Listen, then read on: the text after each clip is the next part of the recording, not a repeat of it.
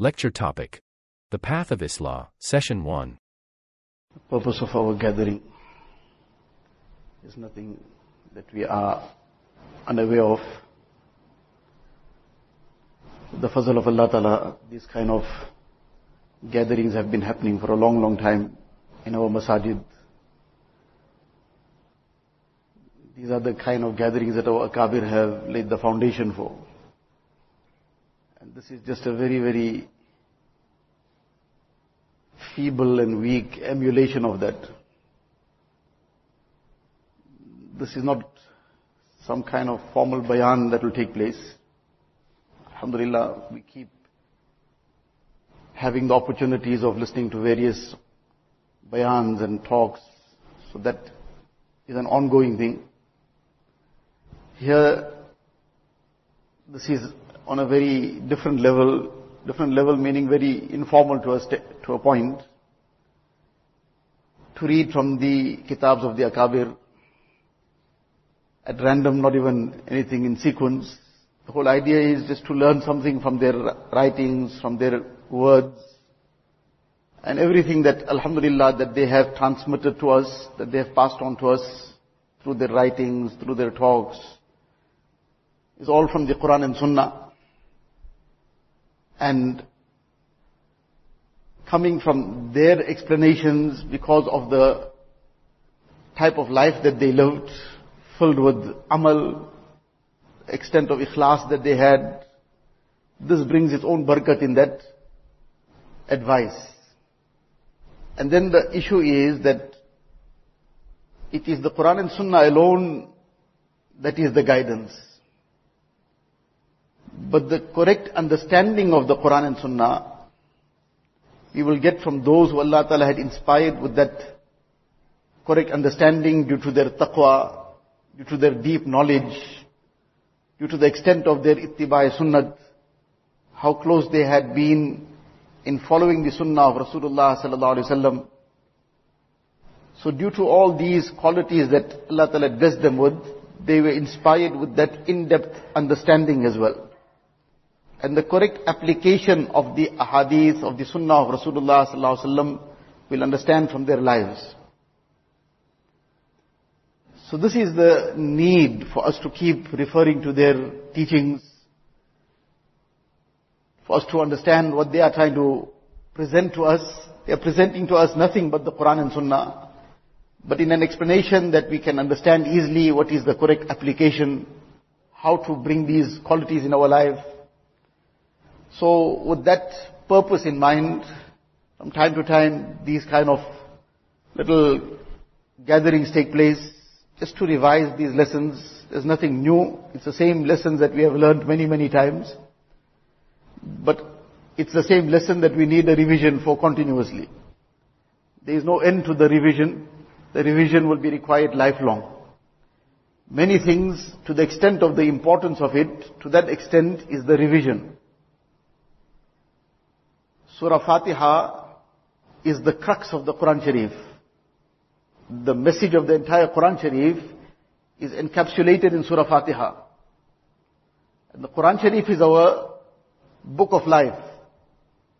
This is our path to guidance.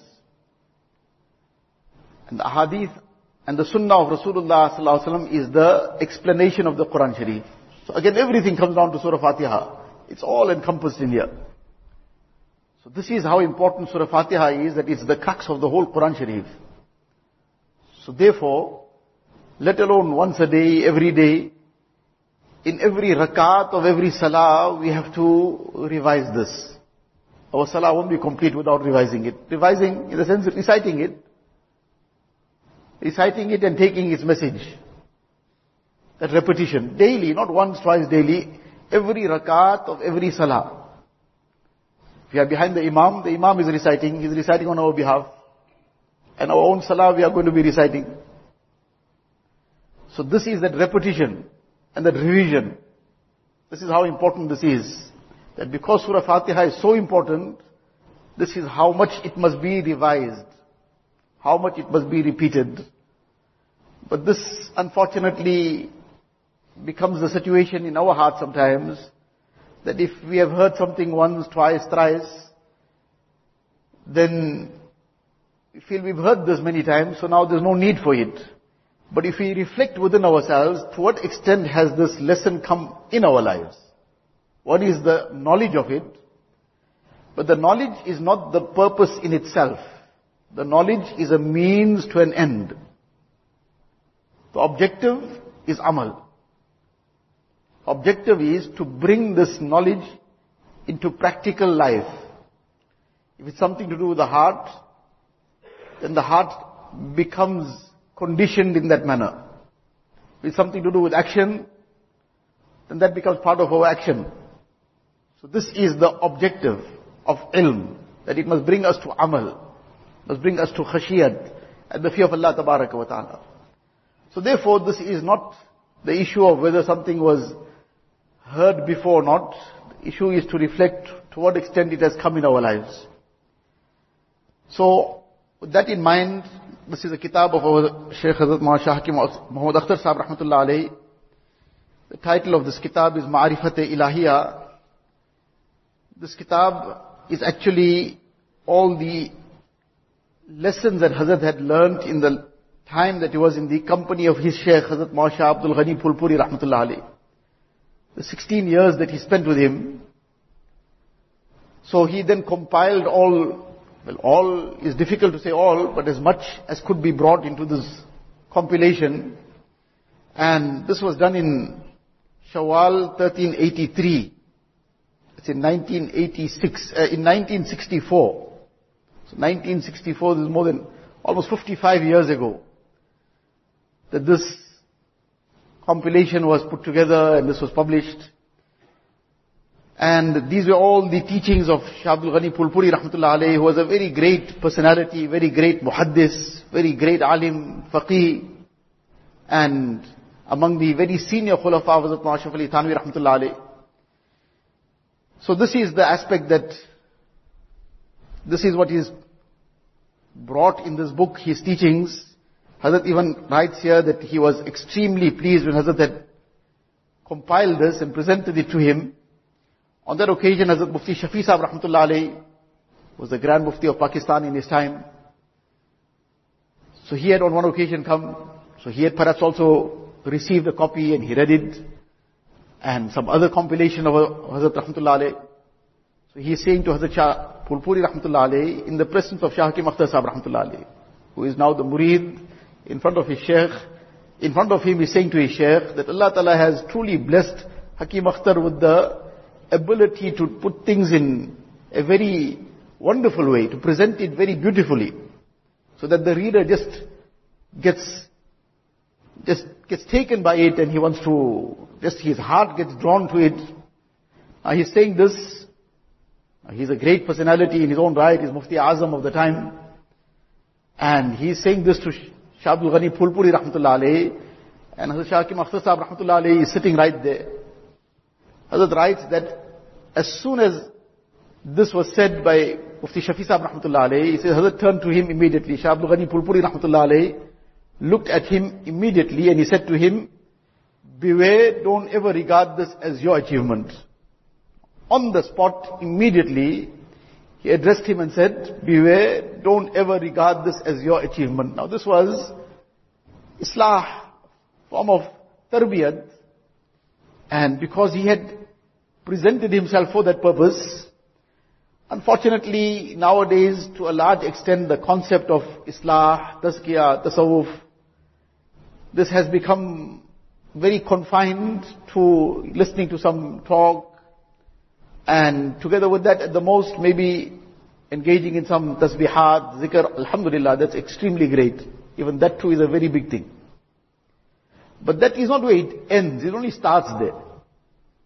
It only starts at that point where a person now, he starts linking himself somewhere, attending some majalis, and then taking on the talimat and commencing with some tasbihat, zikr, tilawat, mamulat daily. That's only the start. That's the ABC. Still a long road from there. That is the part of Islah that unfortunately very seldom gets really understood. The actual Islah is that a person now starts making an effort to bring within his life all those qualities that should be there. The taqwa, the muhabbat of Allah wa ta'ala, qana'at, contentment, to bring that into his life, to bring zuhud, abstinence, tawakkul, trust in Allah wa ta'ala. And all the various other noble qualities, so many of these things that need to be acquired. And then on the other side, ridding his life from all the negatives, cleansing himself out from all the negatives, whether it pertains to the self, inner self, pride, jealousy, malice, love of dunya, love of the ego, whether it's external things, all these sins and vices. So this is that path to Islah thereafter. That a person now makes an effort to rectify his heart and rectify his actions. So unfortunately, the work just gets stopped at one point. And the actual work doesn't really happen. That happens by what is known as ittila and ittiba. That the person whoever he has taken to as his guide, that he will regularly make ittila, he will inform about his situations, his conditions, whatever his issues are. And whatever advice comes, he will then make ittiba, he will follow the prescription. If the medication, the person doesn't even get to the doctor to mention what his problem is, then that treatment is never going to start. And then he nevertheless gets there and he does mention what the problems are. And then he's given some prescription, but the prescription is kept on the shelf. He's given some medication that is left in the cupboard. Then perhaps the cupboard might get better, but he's not going to benefit. He will have to take that medication. He will have to now start the treatment. So this is the way in which this Islah happens over time. If we look into the incidents of people who really took to this Islah, there are many, many incidents which many times we have discussed. But just again that revision that we spoke about earlier, that how people subjected themselves to acquire this Islah. It wasn't just some wishful thinking, something that just happened. It was a process. They put themselves through a process. And when they went through this process, then they became what they became. Among the very senior khulafa of Hazrat Mashwali Thanvi rahmatullah alayhi was Khaja Aziz al-Hasan Majzub rahmatullah. He was a person who had a very high position in the government when the English were ruling India. He was on a very high position. And that was a very big thing at that time, that an Indian would be given such a position, very high post, under the British government. He was a person of great caliber, great potential. And from this background and this kind of lifestyle and this kind of early life that he had, Allah Ta'ala put this in his heart, that he need, he wanted something, he was looking, he was searching. And he came to the company of Hazrat Thanvi Rahmatullah alayhi, that I want to change my life. I don't want to continue with this kind of life. So in any case he came, now he's coming from that background. Forget the mayor of a town, this was way beyond that post. And he was in that post for a long time. Now when he comes, so now he has come also for his Islah. So come for your Islah, then you follow the process. So here, any case he now also became part of the process. He is attending the majalis, whatever. But to start off with, he's coming from this background where any time something came to his mind, he just said it same time. He just gave orders, he gave instructions. People were already, always at his beck and call. And he was a natural poet. Anything comes, he would just, something just strikes his mind and he'd be able to say it in poetic form. Somebody who always has been for years on end, always been, so to say, the boss. And he does whatever he wanted at whatever time, said what he wanted, as he wanted. Now he's come to a place where he's been told, look, you mustn't talk out of turn. And you must only talk when you are told to talk. When you ask something, then you answer. After some time, he was given this instruction. You don't talk until you are given permission to talk. You must ask first, and otherwise you ask a question, then you answer. But now this wasn't his way, this wasn't his habit that he has to stop and ask somebody permission, can I say something? Something came to his mind, he just said it. And then he's coming from that position where he was always the superior. Everybody else was his junior. Now he's being told you will talk only when you are granted permission to talk. So any case, this is the instruction now. So, says he slipped up. He slipped up and he said something without having first and asked for permission. So when he slipped up, he was cautioned that look, this is against what you have been asked to do. You were told, please, you must first take permission. You didn't take permission, just said something. Because he was coming from that kind of background, he was put through this to now bring things under control. So he said, Maaf, mistake. After some time, again mistake. After some time, again mistake. Every time, sorry, mistake. Says, well, these mistakes are happening too often now. So after one more time that mistake happened, he says, see, this is something you're not remembering. Because of the force of habit, that whenever something came to mind, you just said it previously for years on end. So now this is a force of habit. You are not managing to remember it on the spot. When something comes to your mind, that hold on, I can't say it now. So now in order to create this consciousness, what you do is, you write on one little, like a card, you write the khamosh, silence, and you hang it around your neck, and you keep it there. Now can we imagine a person coming from this background, that position in, among people and who was always looked at in high esteem and whatever else we can understand and imagine very easily. Now he is being told, look, you want to continue being here, then this is the way you're going to have, is going to happen. And now to remind yourself, you put this, it remind others also not to talk to you without you first getting permission and you also will remember. Now he does that, he subjects himself to that. And for several days he's walking around, sitting in the majlis, whatever, with this little card hanging on his chest, khamosh.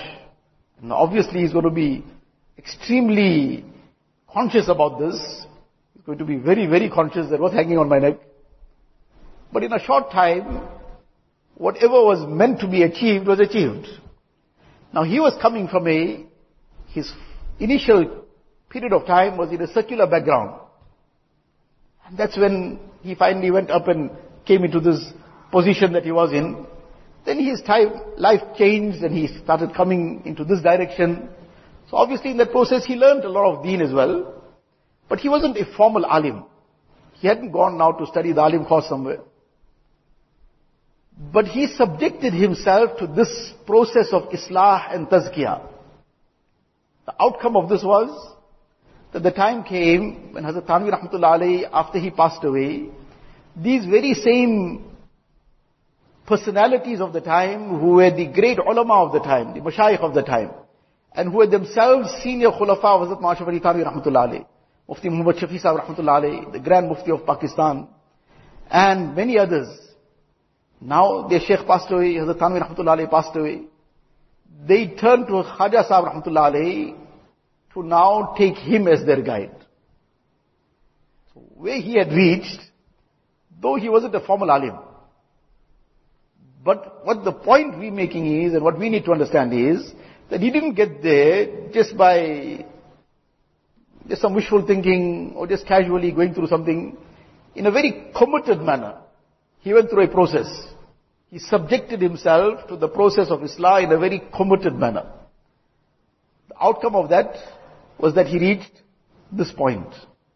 So this was the same thing that was being done here, what we're talking about when Mufti Shafi Sahib Rahmatullah he mentioned to Shah Ghani Phulpuri Rahmatullah that mashallah Hakim Akhtar, Allah has blessed him with a wonderful ability to present things in such a beautiful manner that he writes in a way that's so captivating. So on the spot this Islah was taking place, beware, don't ever regard this as your achievement. There are two things that become the biggest barriers in a person's progress in deen. The two biggest barriers And in fact, all the vices get summed up in those, these two things. Whatever vices of the inner self or the outer self, by and large, it all gets summed up in these two things. Hubbe jah, and the other is hubbe ba. There are many things, but these are the two things. Hubbe relates to the ego. All the various vices that stem from the ego and relate to the ego. That's one major barrier. Whether it's pride, whether it is that love for fame, that desire for recognition, all the other things that go along in this regard, and then the kind of things that flow from it. That is one major obstacle. That a person sometimes does so much but he's still same place. Because he's just going around the block. Because this major obstacle is in the way. So this is one major obstacle that prevents a person progressing from deen. And here, this is what was being treated. They don't allow this to come in the way. Remember, this is not your achievement.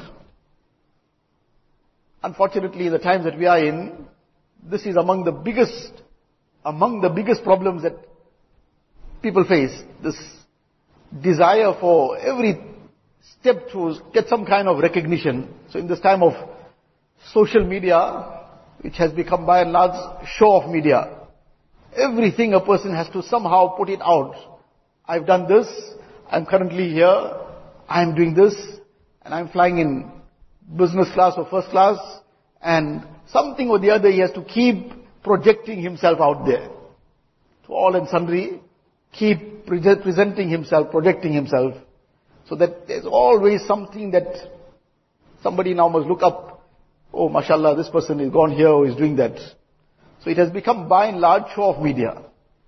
And in the show of media, the very opposite of what this Islah requires and Tazkiyah requires is what is taking place. This requires annihilation. It requires that a person annihilates himself. I'm nobody, I'm nothing, I'm not worthy of any recognition, I'm not worthy of a second thought by anybody. If it is anything, it's only Allah Ta'ala's grace Allah Ta'ala's mercy, Allah Ta'ala has covered my faults. Allah Ta'ala has put some love in the hearts of people, in my family's hearts, in my friends, that there are people who still, they allow me to come and sit around them or sit with them. That is the reality. That is only Allah Ta'ala's grace. To annihilate oneself. I'm nobody, and not just, initially it will be just like a, like a theory, like a thought. But to bring that so often and so deeply that the thought becomes the reality. That is not just a, just a thought for the sake of thinking, though it initially starts off from there. Hazrat Thanvi Rahmatullah that well-known statement of his, he says, daily I remind myself, daily, I remind myself that presently I am the lowest of every Muslim. Every Muslim is better than me. Now somebody might say, but if somebody is involved in all kinds of sins and vices and somebody is lying there, he mashallah is a Muslim, alhamdulillah, he has iman, but he's lying there in the gutter with whatever condition he is, how can you regard him as better than yourself? If you are not in that condition with the fazl of Allah Ta'ala. So how can we regard that person as better? So the point is that who's better and who's not better you don't say who came out first and who came out last while the race is still on. While the race is still being run, and a person starts saying, I won, what did you win? Where are you? Who won and who didn't win, you'll only know at the finishing line.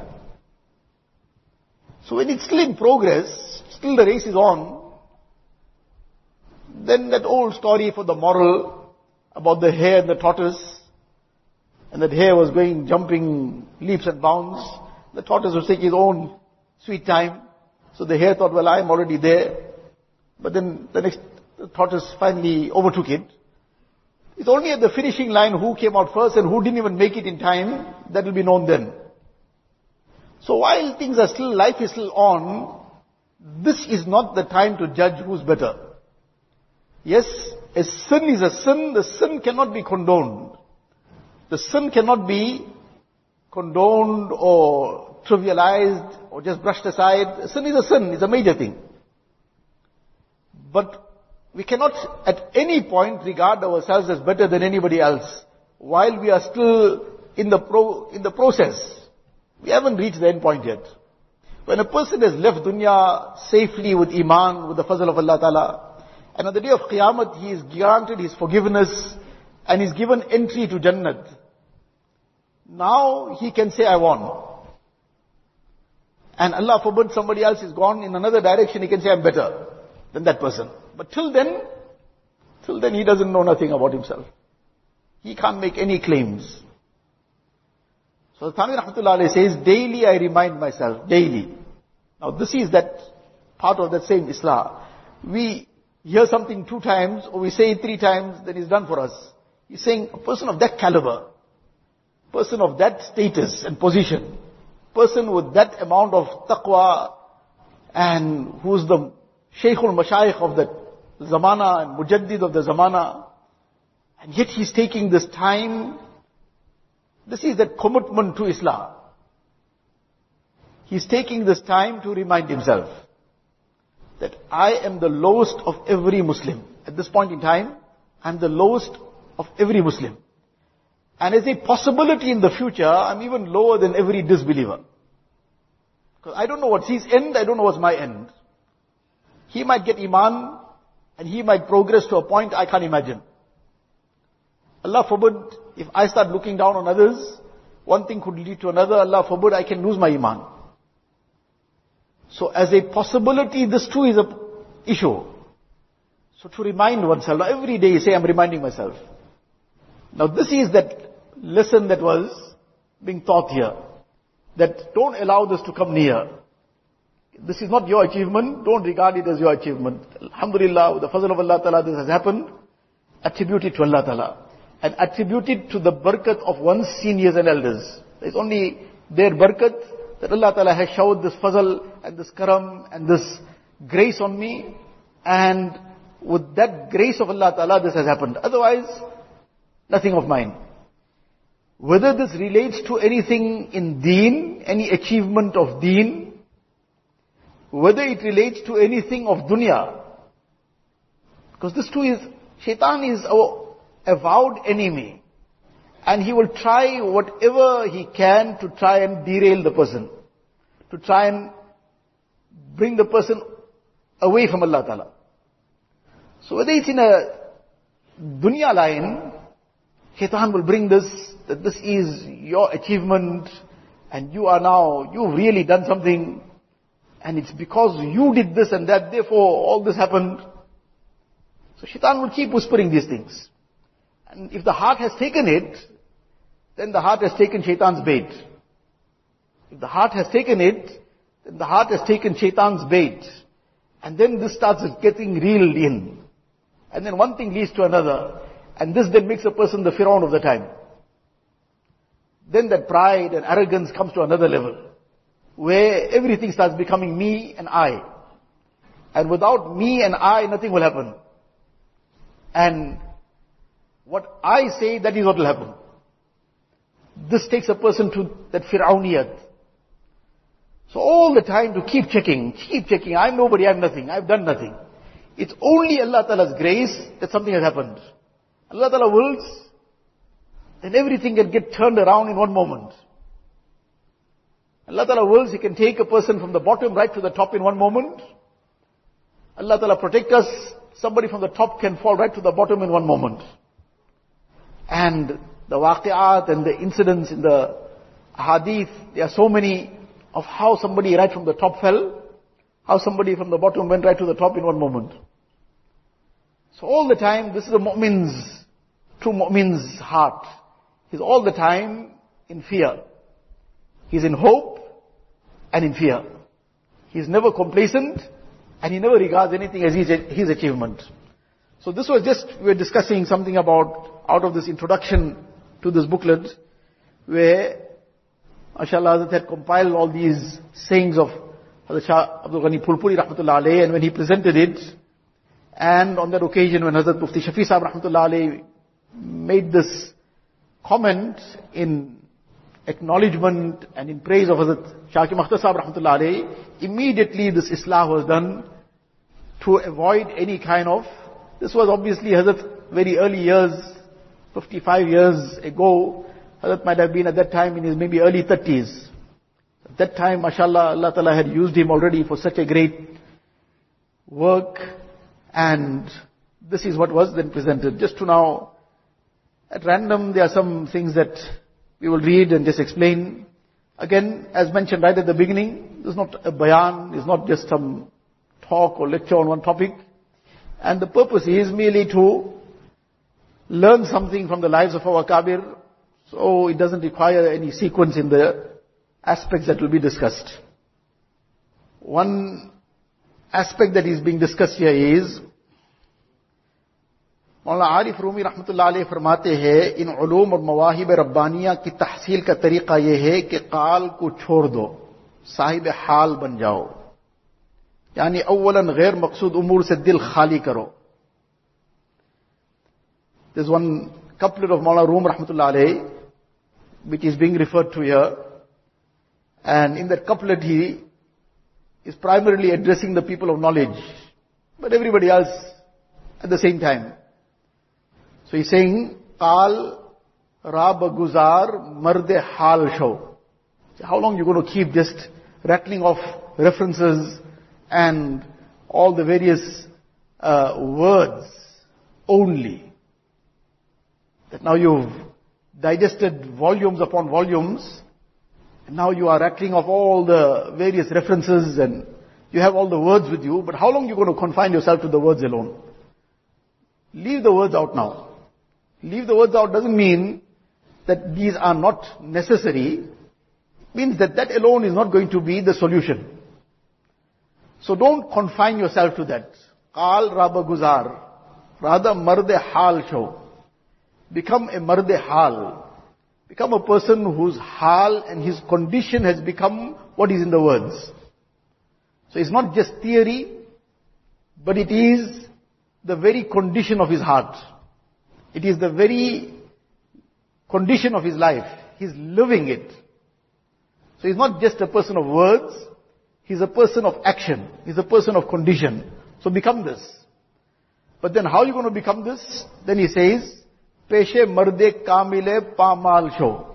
If you really want to get there, then the only way is to put yourself at the feet of a person who is a mardehal who is a person of, who has reached that point of the connection with Allah wa ta'ala. So you lay yourself at his feet, let him tramp over you. Peshe marde kamile pamal show. Pamal literally means where somebody is being walked over.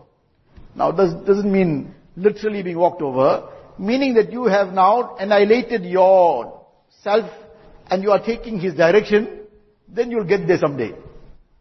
Doesn't happen in one day, but you'll get there someday. But it happens when this is the manner in which you commit yourself.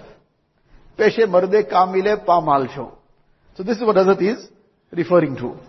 And then he says, بقول Hazrat Khaja صاحب رحمت اللہ علیہ ہر dil دل سے رخصت ہو گئی اب تو آجا اب تو خلوت This is a famous couplet of Hazrat Khaja Sahib Rahmatullah which is recited generally in the, during the zikr, etc that har tamanna dil se rukhsat ho gayi. That every desire has left the heart.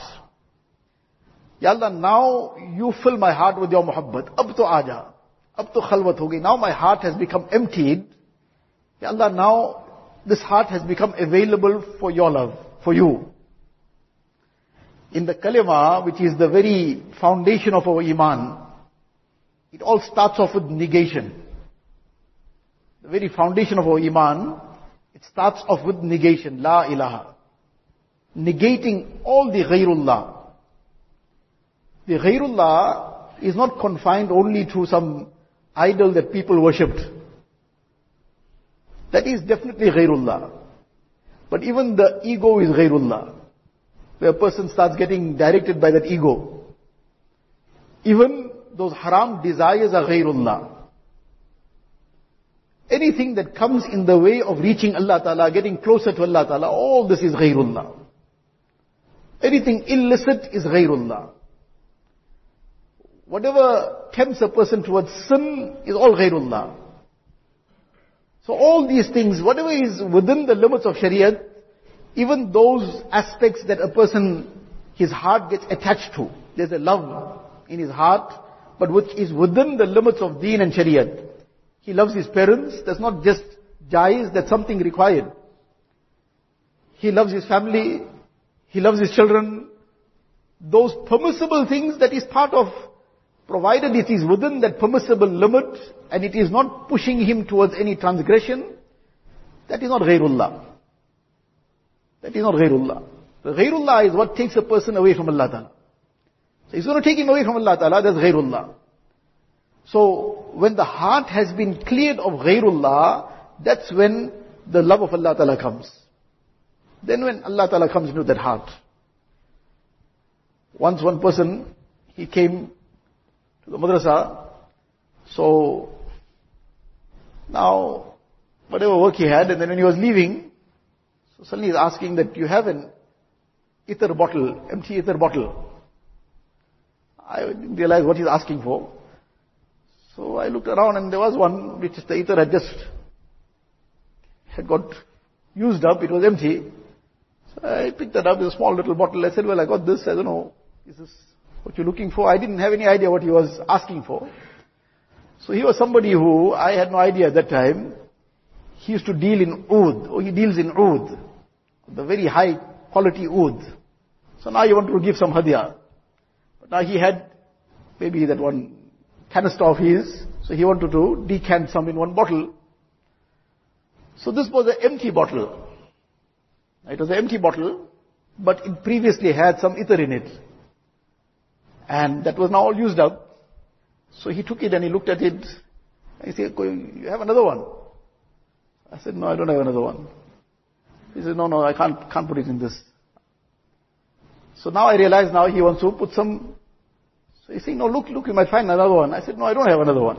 He said, no, if I put that oud in this, it'll spoil it. Because this had some other ether previously, which wasn't anywhere close to that quality of the oud I want to put in it. So now I'm going to, now this is already empty.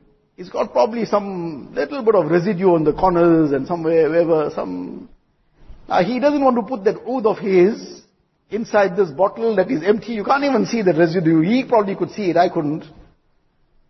But he's not prepared to put his oud inside this bottle.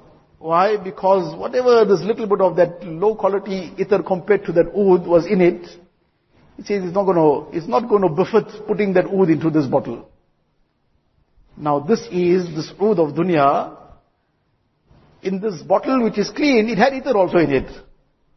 It didn't have some impurity in it. It had ether also. And it's now barely some little bit of residue here and there, or maybe, well, Allah Allah, how much. But he didn't find this befitting to put his high quality oud in it. Now can we imagine that the muhabbat of Allah Ta'ala, Allah Ta'ala's grandeur and azmat, and a person wants to bring that into his heart, but that heart is not just with some low quality things, there's filth in it. Let alone being something that was clean but of a low quality, like this ether was ether, it was clean, it was pure, but it was of low quality compared to that oud. So he didn't find it befitting to put his oud in that bottle. It's not good enough. And now we want to bring the love of Allah Ta'ala in our hearts, we want to bring Allah in our hearts. But we're not prepared to clean that heart out. We're not prepared to remove that ghairullah. Not prepared to cleanse that heart out of all the evils and vices. Cleanse the heart out of this ego. And we still desire desirous, without making this effort to cleanse the heart out, that no, this too, without doing this, I must still get the muhabbat of Allah Ta'ala. I must still get that nisbat and that connection with Allah Ta'ala. How is it going to happen? When this insan doesn't want to put his oud in a bottle which had ether in it, Allah Ta'ala is going to put his pure muhabbat into a heart that is filthy and dirty. All kinds of the worst filth in it. How is it going to happen? So this is the starting point. The negation of all the ghairullah and cleansing the heart out of every wrong and evil and vice. All this dirt and filth to remove it from the heart. So this is what is being expressed here that har tamanna dil se rukhsat ho gayi. This is not a claim. Is not a claim. The Ahlullah, this is their kalam, which is not a claim that now I've reached this maqam, I've reached this position that my heart is now totally empty of anything and everything that is ghairullah. This is a dua actually. This is a dua. Or alternately, this is explaining the person who is now saying it, he's not claiming something for himself. He is giving a description of the hearts of the Ahlullah. That this is their hearts That after every desire which takes a person away from Allah Ta'ala was annihilated, was removed. There was, the person's ego was annihilated, all the other things were totally cleansed out. So then what happened was, हर तमन्ना दिल से रुखसत हो गई अब तो आजा अब तो खलवत हो गई Allah now there's khalwat khalwat meaning now there is this solitude now there's no one else Allah now the space is alone for you. Now that muhabbat of Allah Ta'ala comes in. And that nisbat and connection with Allah Ta'ala takes its place. So this is that very very important lesson that a person wishing to make any progress in deen it starts off with this annihilation. He wants to progress, then keeping this ana, this I, this me, as long as this ana is there, when this ana is, he's not prepared to make fun of it, he's not prepared to annihilate it, then this is the biggest barrier.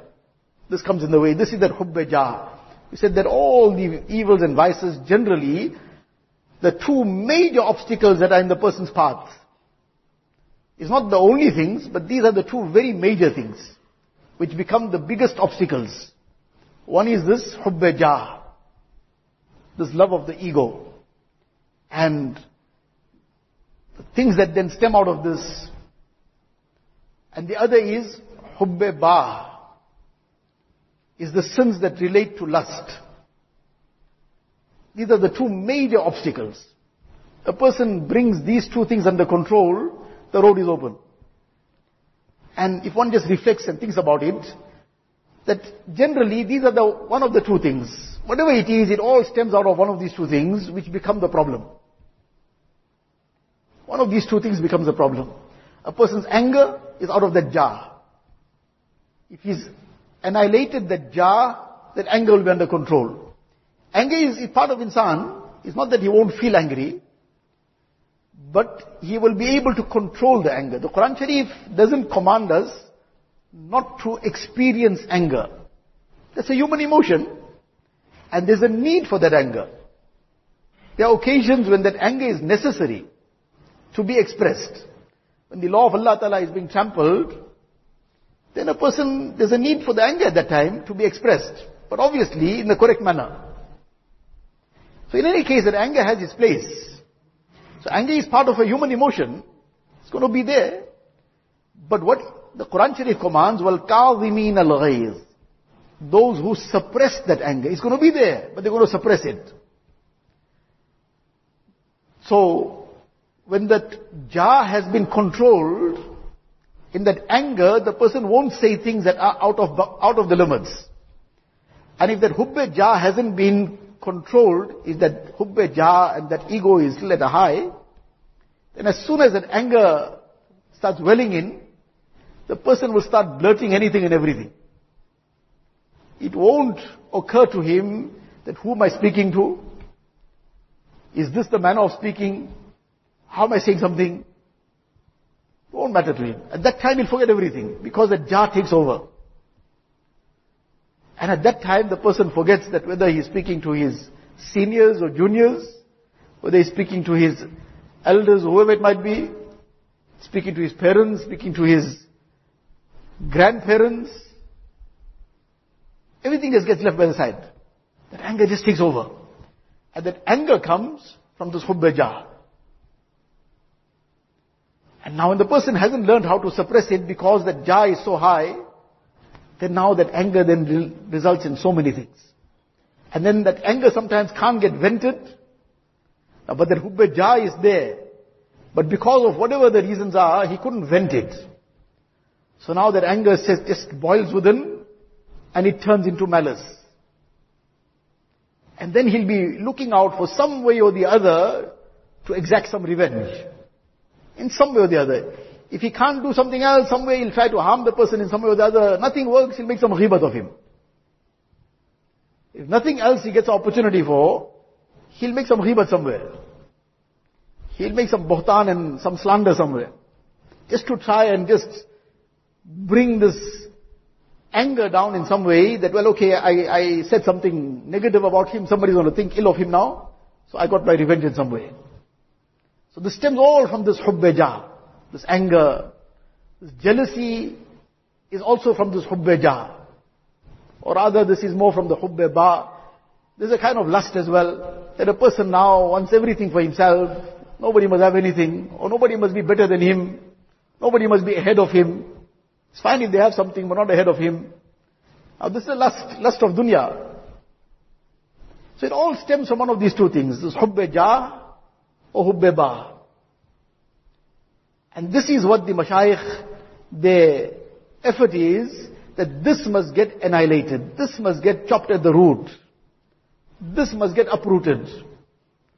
And to the extent that this effort has been made to uproot this, now a person can react correctly. He still be faced with the challenges of dunya. Whatever challenges others face, he will face too. It face, there's some ups and downs in dunya. This is life of dunya. Dunya is not jannat. We can never expect dunya to be jannat. It is not jannat. So challenges will come. But when this hubbe ja and hubbe ba has been brought under control through the process of islah and tazkiyah, then he will be able to react correctly. Somebody has provoked him, but he'll still be able to maintain his dignity. Somebody has trampled his right and he wants to claim it, so he's entitled to do that. But he'll do it in a way that doesn't cross the boundaries himself. Otherwise he was mazlum and he'll go about trying to demand his right in such a way that he'll become Zalim also. So that person was already a Zalim. He'll become sometimes a bigger Zalim in return. Because there's some other emotions now that are going to take over. So now that Hubbe Jah will take over, so now one thing will lead to another. There won't be any control, any line to draw anywhere. So this is what the effort is, to bring this Hubbe Jah and Hubbe Ba under control.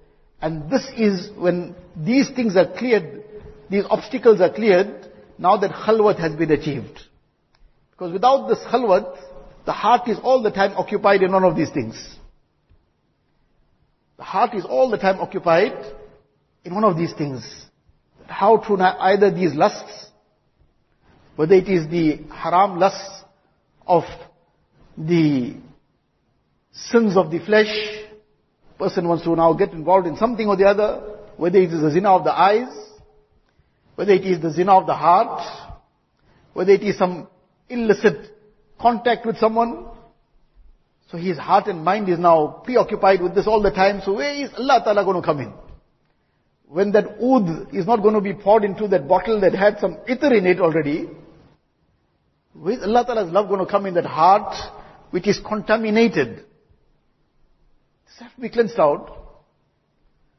So, now the heart is going to be preoccupied with all this.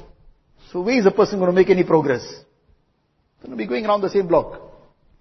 And if it is this jah, that how this position can be attained, and how this recognition can come, and how can I be also given that acknowledgement, then the heart and mind is preoccupied with this, then where is the heart going to be focused towards, how can I gain acceptability in the court of Allah Ta'ala?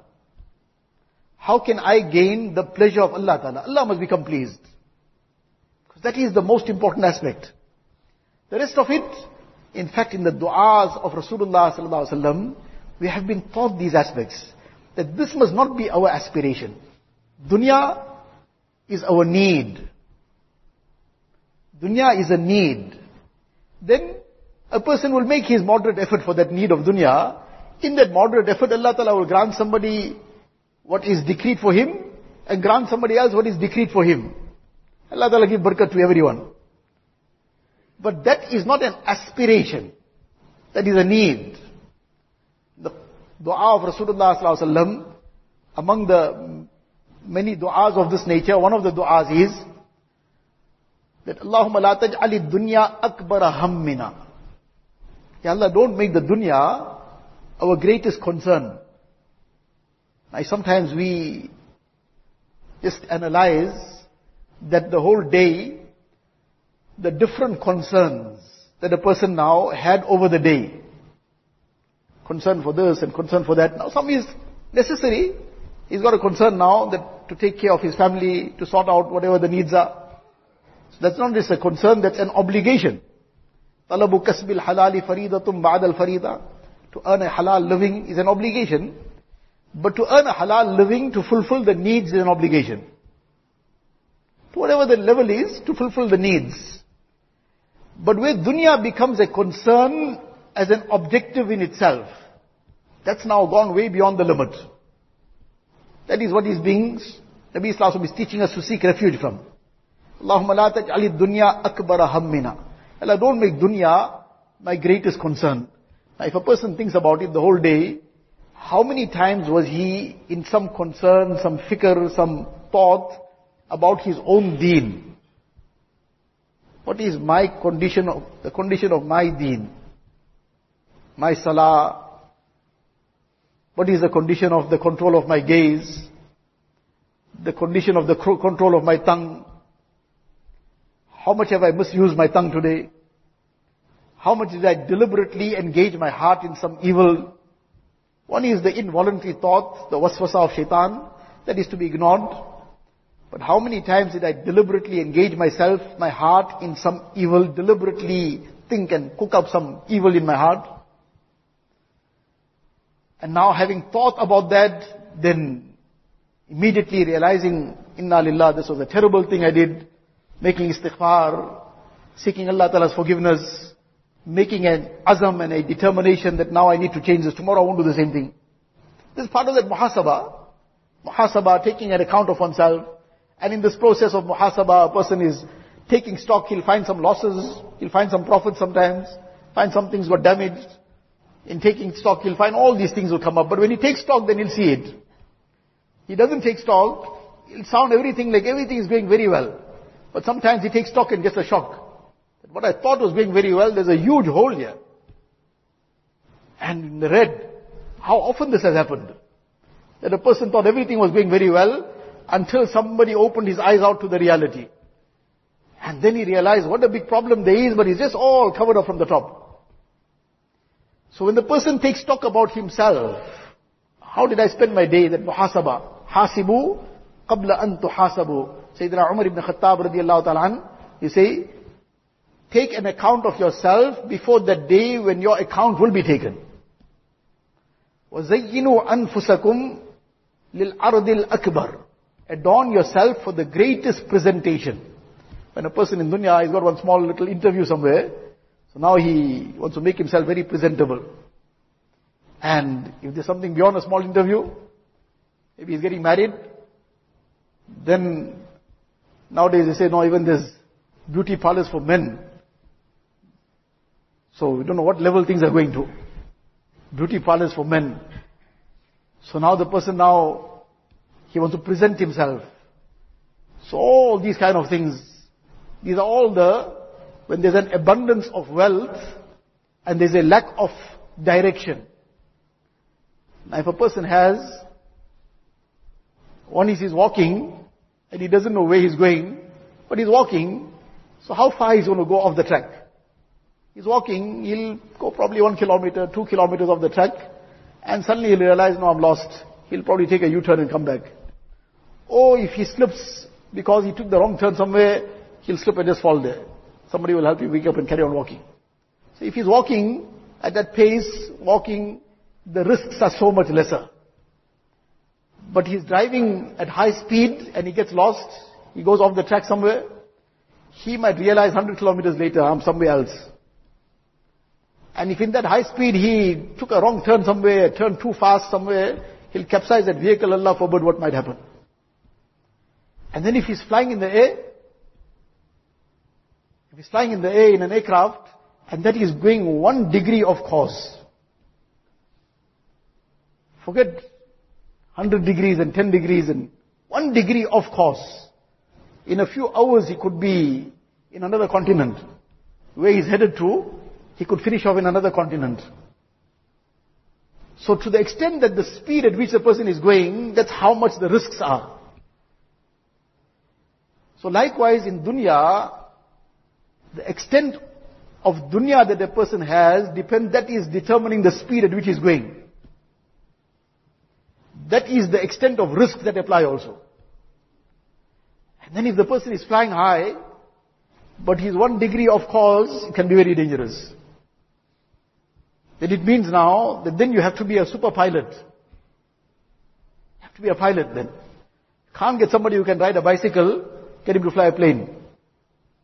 Person knows how to ride a bicycle very well, and he can ride it on one person one day overtook me while I was driving somewhere.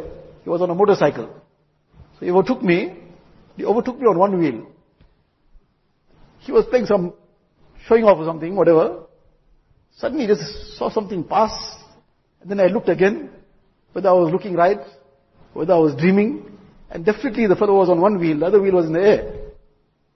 So mashallah, he can do all those tactics and pranks, ride that motorcycle on one wheel, it doesn't mean he can fly that plane.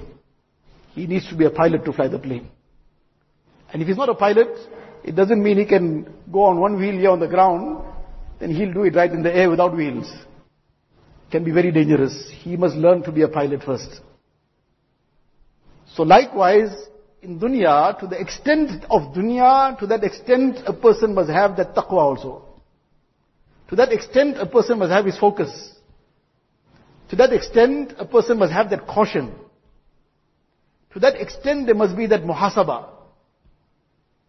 Otherwise that one degree off can become dangerous. The person walking goes one degree off, He'll probably hit one wall somewhere and come back. He gets 10 degrees off too, he'll probably bump into one tree somewhere and realize, okay, I, I made a mistake here, I must take a turn. Damage will be very minimal. But the person flying in the air, very risky, if he's not a pilot. So this, in this dua we were talking about, where Rasulullah says, Allahumma la taj'ali dunya akbar hammina. Allah, do not let the dunya become our greatest concern. Dunya is earning a halal living. That's not, as mentioned, not just a concern, it's an obligation. So obviously, in getting a person's day-to-day work sorted out, running his business, getting his job done, his profession, there's going to be things he's going to have to apply his mind to, to do what is necessary, to get the job done. He's going to have to apply himself. But this is part of the need. But that doesn't become the obsession. That doesn't become what ticks in his life all the time. That's the thing that ticks his life from minute to minute, second to second. Then whether he's at his work or whether he's in the masjid, that's where his heart and mind is. Whether he's at home, that's where his heart and mind is. This is what he's being sought refuge from. Allahumma la taj'ali dunya akbar hammina. Wala mablagha ilmina. Allah, let this not be the peak of my knowledge. That my understanding of deen, my knowledge of deen is at a certain low level, and dunya is the peak of my knowledge. I know a lot about dunya, very little about my deen. Let alone deeper aspects about deen, meaning the things that relate to our day-to-day life. And not just confined to amal that of the external self, but just as there are farais pertaining to the external self, salah, fasting, zakat, hajj, there are farais of the internal self, which we discussed earlier, bringing all those qualities in our hearts, removing all the evil. All this requires ilm. It requires learning about it. So Allah, don't let this dunya become the peak of my ilm. ولا مبلغ علمنا ولا غاية رغبتنا Allah, let it not be the pinnacle of my aspirations. That my aspirations are only dunya. Meaning this is the thing that now I dream about. This is what I'm all the time planning something. This is what I only wish for. This is my hopes. Wala ghayata raghbatina. Ya Allah, let not my, the pinnacle of my aspirations be dunya. My aspirations must be akhirat. Dunya is a need. So as a need, I will attend to the need. But my aspirations are akhirat. And even how to convert this dunya into the aspiration of akhirat. That how you can convert this dunya, that this too must become a means of earning the akhirat. So now, the niyat that goes into it, the manner in which it is done, the person is very conscious, very careful. All this I must do according to what will please Allah Ta'ala, not anything out of line. And the niyat must be very clear. It must not just be in order to now also live up with the Joneses as they say, or just to put some label on myself also that I also have this, so I can do that, I can go here and there. No, no, that should never be the, it must be for the right intentions, that whatever Allah Ta'ala will grant rizq, I will take care of the needs of my family, I will then spend on the cause of deen, I'll help those who don't have anything, those who are going to bed without a meal at night, those who don't have a proper roof over their heads, those who are in some difficult circumstances, I'll share what Allah Ta'ala's gifts and ni'mats are and bounties I'll share with them. So this, this dunya which is apparently dunya will become deen. This will become deen. And will become an investment in the akhirat. So Allah make my aspirations akhirat. ولا, مب... ولا غاية رغبتنا. ولا تسلط علينا من لا يرحمنا. Then Nabi Sallallahu says, Ya Allah, don't place over us people who will not have mercy upon us. Now, there's a very important question here that in this dua and everything about Rasulullah Sallallahu words, everything has a very deep meaning in it. There's nothing just haphazard Something just came by chance without any real significance in it. No, in, even the sequence, there's a significance. But now there's the big question here, that the first three things in this dua, Ya Allah, don't allow dunya to become our greatest concern, number one. Number two, don't allow dunya to become the peak of our knowledge. Number three, don't allow dunya to become the pinnacle of our aspirations. And then number four, Ya Allah, don't appoint such people over us who won't have mercy upon us. Such people ruling over us who will be merciless. Where's the link? These first three things are all pertaining to dunya, about not having it as a greatest concern, as the peak of the aspirations, etc. And where's the link with this last aspect? The ulama explain that what is being taught to us here is that look, make sure this is never the case the dunya becomes the greatest concern, dunya becomes the peak of the knowledge, dunya becomes the pinnacle of the aspirations. If this becomes the condition, then beware of the last part. Then that will bring along that last part, that such people will then be appointed to rule over you, who will have no mercy over you. Such people will be appointed as rulers, وَكَذَلِكَ نُوَلِّي بَعْضَ الظَّالِمِينَ بَعْضًا بِمَا كَانُوا يَكْسِبُونَ Allah Ta'ala says we sometimes appoint some zalim over another zalim. One zalim is appointed over another zalim because of what that zalim did. So now he is, this one zalim is being used as a stick. But he will also face the consequences of his zulm.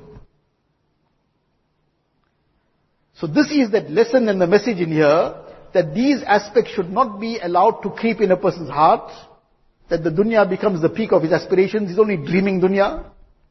He's only aspiring for dunya.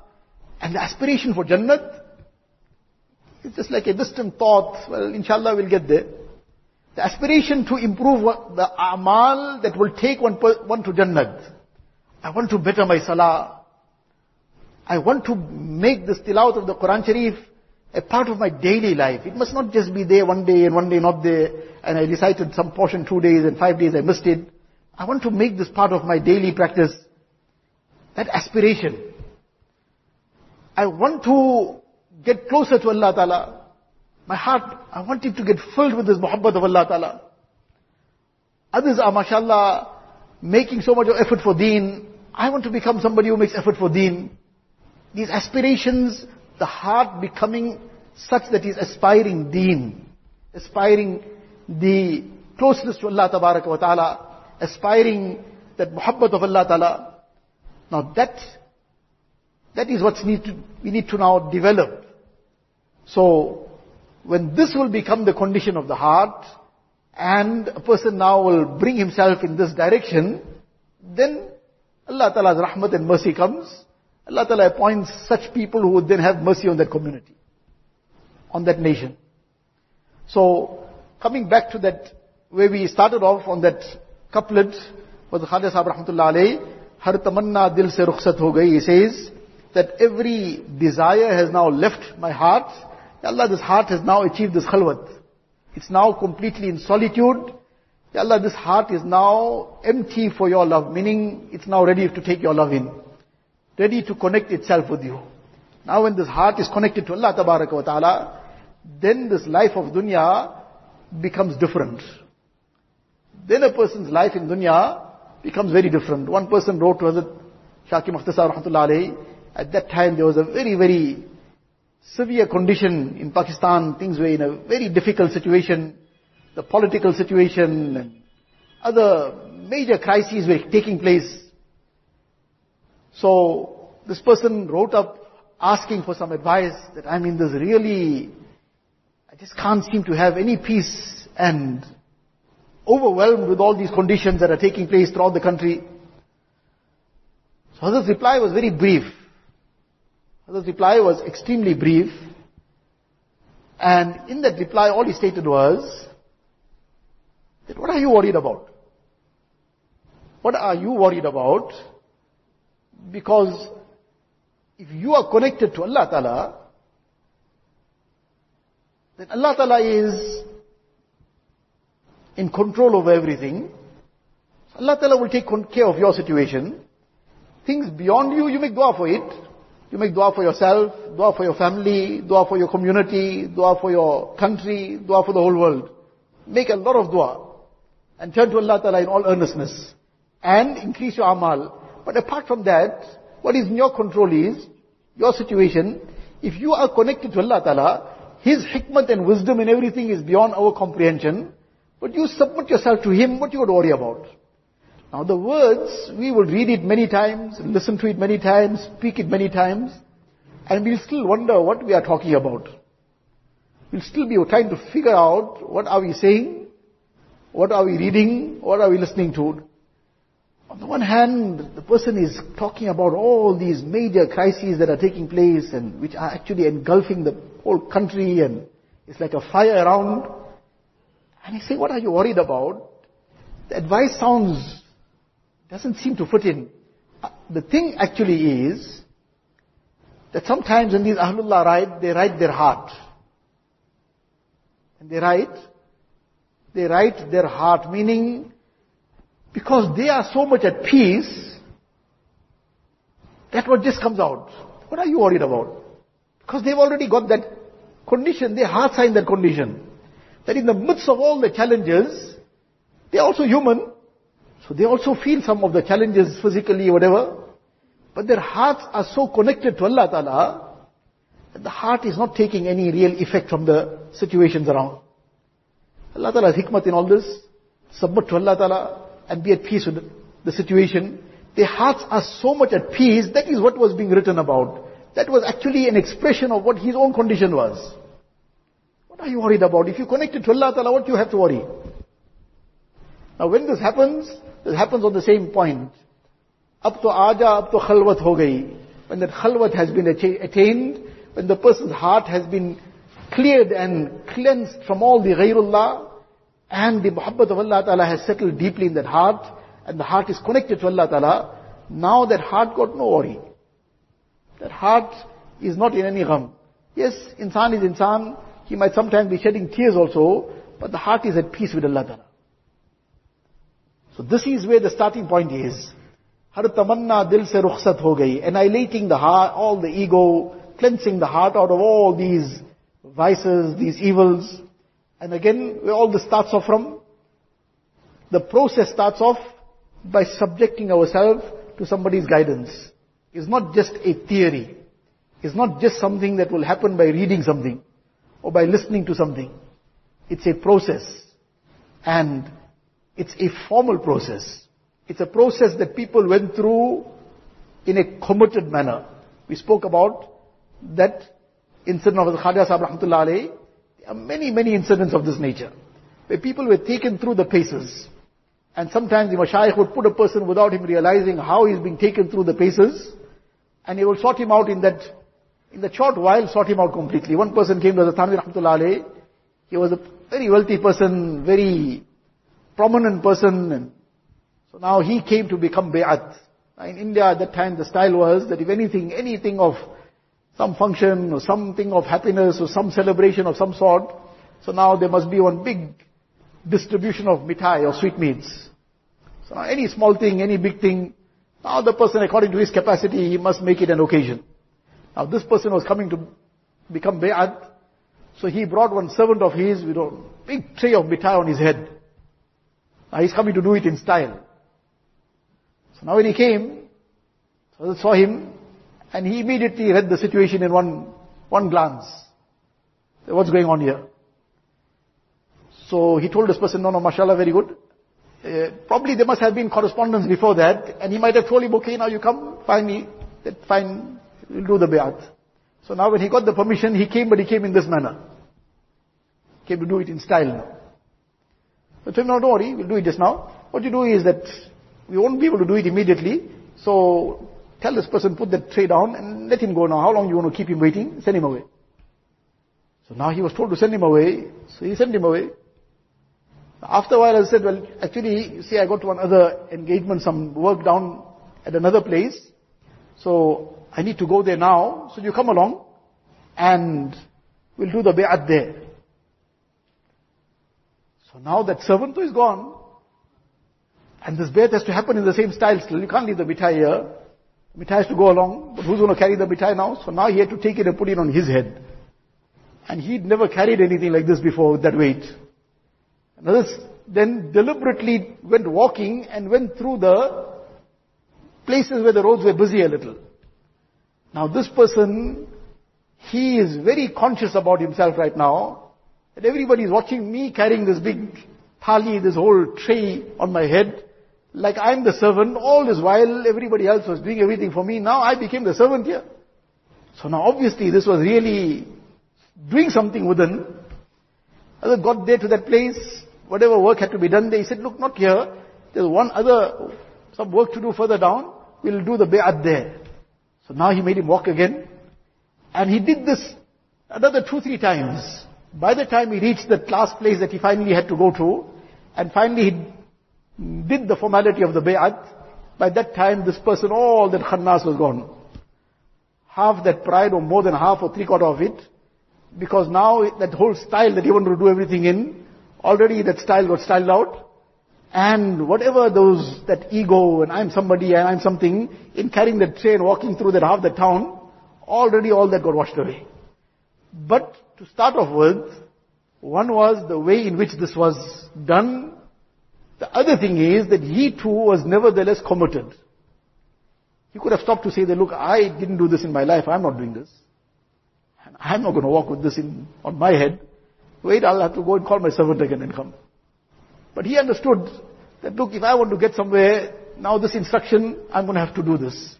Whatever he had come with, but he had come with commitment. He came with commitment. That commitment made him undertake that without, though he didn't feel happy about doing it, he was very, very probably embarrassed about it, because he's coming from that lifestyle now and he must carry this and walk around. But he did it. But when he did it, it achieved the end result. This is the process by which this has always happened. We need to commit ourselves to this process of Islah and Tazkiyah, inshallah, with the fazl of Allah Ta'ala. Allah Ta'ala will open the doorway for us as well. Allah Ta'ala give us the tawfiq.